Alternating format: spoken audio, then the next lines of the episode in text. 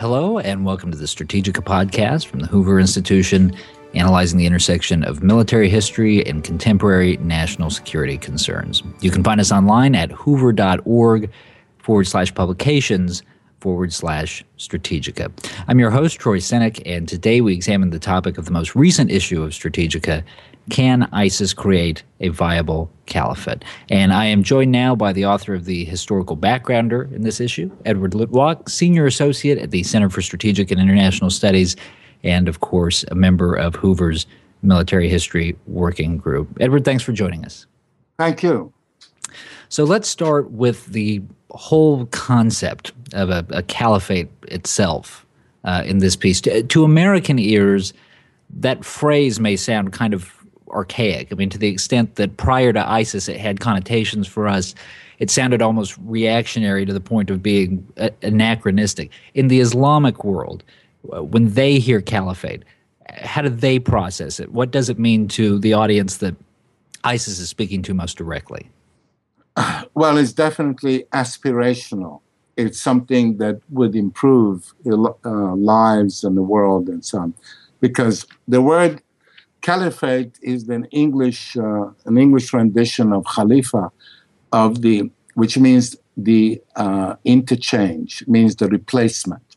Muhammad creates the religion, is himself a conqueror, sword in hand, kills lots of people, loots a lot, declaims the Quran, and when he dies, uh, you have to have succession. And the succession was not hereditary, and there is a dynastic bias uh, against. Uh, there is a bias against the, the dynastic succession, and instead there are the successors who are his companions, the ones who rode with him.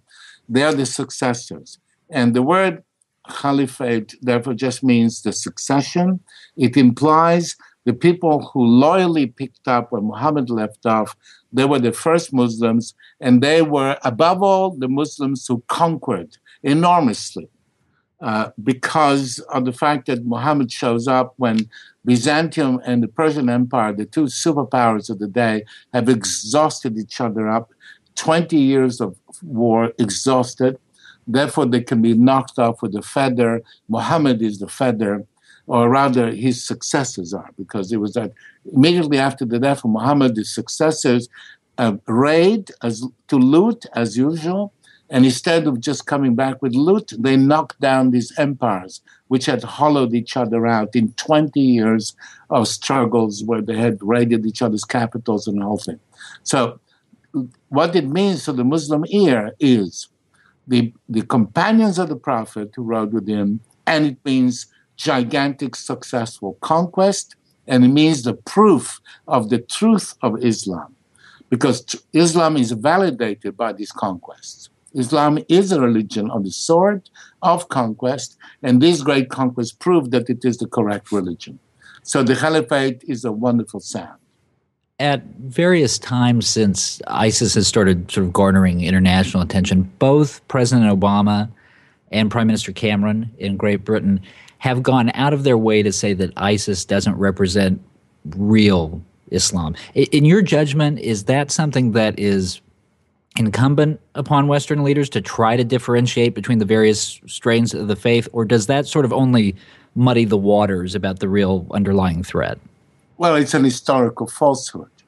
National leaders should not be lying to the populations. But this is a feel good lie, saying, well, you know, plenty of Muslims don't follow the rules. Now, ISIS is following strictly the rules.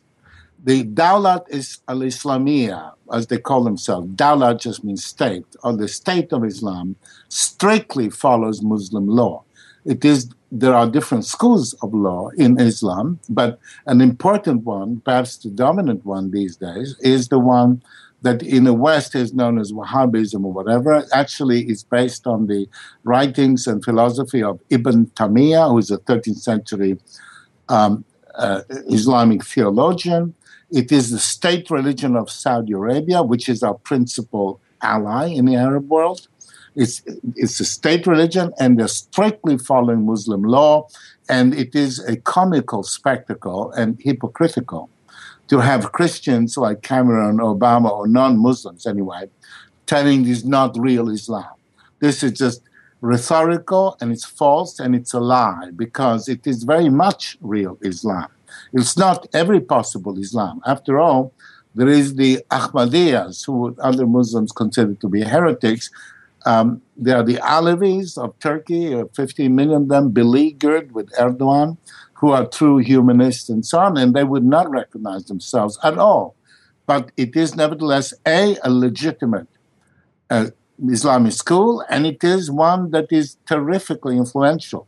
The largest school system in the Muslim world today is the Darul Uloom academies. There are probably 40,000 of them in places like Ontario, Canada, and of course all over Pakistan and the Muslim world, the Arab world. And the, and the, the Islamic, the Dawlat al-Islamiyah carries out to the letter the law of uh, the as interpreted by the Wahhabi school, which is as I said, the most influential. Right here in Alexandria, Virginia, there is a Saudi school, and therefore it is a Wahhabi school. One, of the points that you make in your piece at Strategika is that there's a sort of, I guess you could call it an, an inferiority complex, particularly when it comes to power and, and military force, that is driving the martial character of modern Islamism. Explain that. Well, it's look, Islam is a religion proposed by Muhammad that was validated and proven by conquest. Uh, if you're, uh, therefore, the fact that, that uh, Muslims have been weak for the last several centuries and keep getting defeated, and they were colonialized, and then when they were decolonialized, is not exactly. I mean, in Algeria they fought for their freedom. They certainly did in Algeria. They mostly did not. It was a question of withdrawal by the colonial powers the fact that they get, keep getting defeated, that the Americans defeat Muslims, the French defeat Muslims, and of course the Israelis defeat Muslims, creates a huge problem because in the Quran, Jews are singled out as cowards.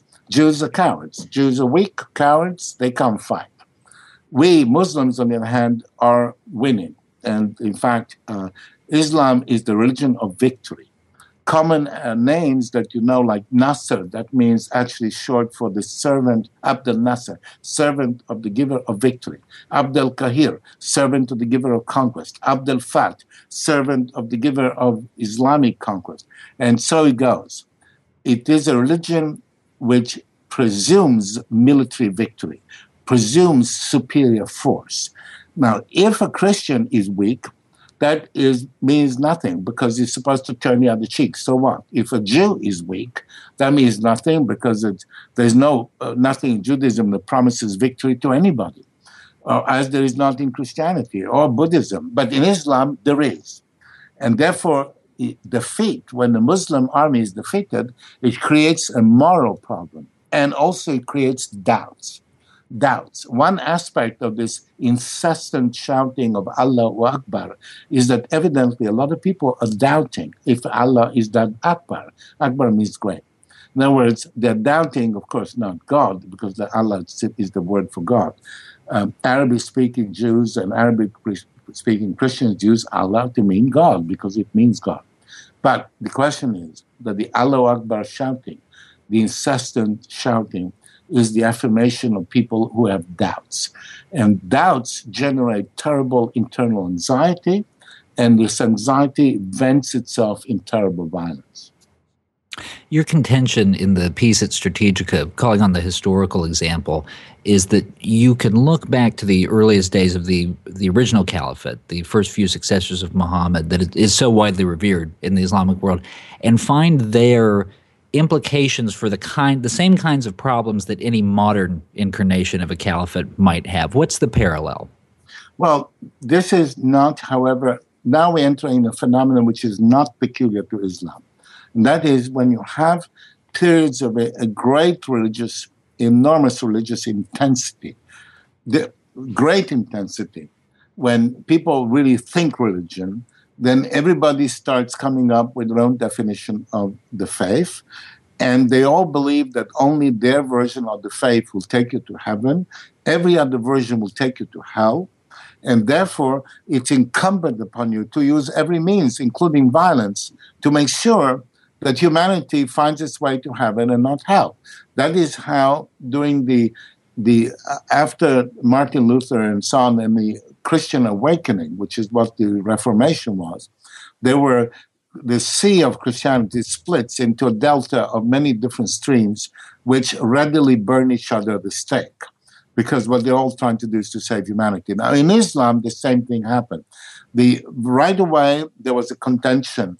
Already, the big contention was the son-in-law of Muhammad, uh, when there was a dynastic element there that said, no, the Muhammad should not be succeeded by his companion, no matter who. He should be succeeded by his son-in-law. That was Ali, Ali ibn Abi Talib, Ali. And that is how the Shia, the whole Shia split starts. It starts right there between people who believe that the successor Muhammad should be the valiant companion, and the people who believe that he should be his son-in-law because he had no sons; he only had a daughter and son-in-law. This is the Al Bayt, which is the the holy house, the holy house of Muhammad, or the special the followers. And the Shia to this day, the people who rule Iran are followers of Ali. And in fact, Shia just means party of Shia, the party of Ali. Okay, so that was one split. Another split was was even before then with the Qadirites who were who believed that uh, Islam should be much more uncompromising. They, in fact, were anticipate, they anticipated the current Wahhabi interpretation of Islam, according to which, uh, for example, it's forbidden to be a friend with a Christian. Right here in Alexandria, Virginia, the Saudi Academy, they taught uh, their version of Islam. One of the things is it's forbidden to be friends with a Christian or a Jew. And of course, uh, one of the other things uh, is the pagans who refuse to convert must be killed. Hence, the Dawlat al-Islamiyah killing the Yazidis, who are not monotheists, who are not Christians or Muslim or Jews, was perfectly legal. And so, and all of these things are inherent in great religious intensity when you have salvationist religion. Now, the Jews are different because the Jews believe that you go to heaven or hell according to your behavior on earth, regardless of whether you even knew that Judaism existed. So, Polynesian fisherman who's nice uh, goes to heaven, and some learned rabbi who is not nice doesn't go to heaven. So they don't have to burn each other, but the Christians have to burn each other, the Muslims have to burn each other, because this, they, it is their duty to save humanity from the eternal flames of hell, and therefore they have to burn people who would divert them from the true faith as, as defined by themselves.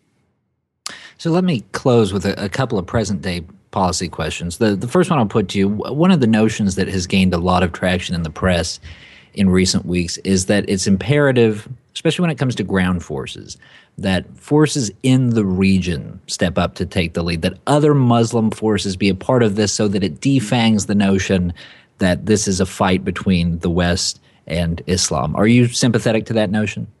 I'm not sympathetic to it. First of all, I don't accept that we should be fighting the Dawlat al Islamiyah. The principal enemy of the Dawlat al Islamiyah are the Shia the Shia are represented by Iran. Iran is a country that is every day uh, pursuing anti-American aims as far as pla- places like Caracas, Venezuela, and I don't see why we, for the third third time in a row, we should be fighting the enemies of Iran. We removed Saddam Hussein, his number one enemy. We removed the Taliban enemy, and now we're going to remove this one. I don't accept that principle. The second thing I don't accept is that you legitimize a non Muslim action by bringing the Muslims. Let me tell you, when you bring in the Muslims to fight against other Muslims, you are not legitimizing yourself, you're delegitimizing them. The Saudis, the Saudis, uh, uh, Osama bin Laden got going because the Saudis had Christian troops fighting the Iraqi Saddam, who was a Muslim in some sense. And now, and delegitimized the Saudi monarchy, turned against it, and we ended up being attacked because we protected Saudi monarchy. The Saudis played this game again. Again, they will not legitimize us, but we will delegitimize them because there's the first rule is Muslim does not fight Muslim alongside Christian. Muslim does not fight Muslim for the Christians. You do that, you get delegitimized. So this is a game that failed the first time, and now we're doing this exactly the same thing. And finally, let's bring this all around. A question that I put to many of our guests, one I've put to you before. You're called into a meeting of the National Security Council and you give them the same historical précis that you've just given our audience today. What do their operational takeaways need to be? What, what are the aspects of the historical analysis that are most important to get the policy response right in the present day? The historical analysis is that whenever you enter the lands of Islam, you unite the Muslims against you. If you stay out of them, the Muslims reach their own equilibrium or they don't, maybe, and fight each other. But either way, you do not aggravate the crisis. So the first thing is to, I would appeal to President Obama and his team to go back to Obama's original reluctance. The proper stance to the Middle East is to be reluctant, not to be an interventionist, but to be a non interventionist and to allow the local equilibrium to unfold itself. And if you're going to intervene, then you would need a very, very large army. Let's say a million men. The US Army is 700,000. We would have to double it or triple it, and then you can dominate the area. But why would you want to do that? Why would you want to do it? The whole area is not worth the bones of one American soldier.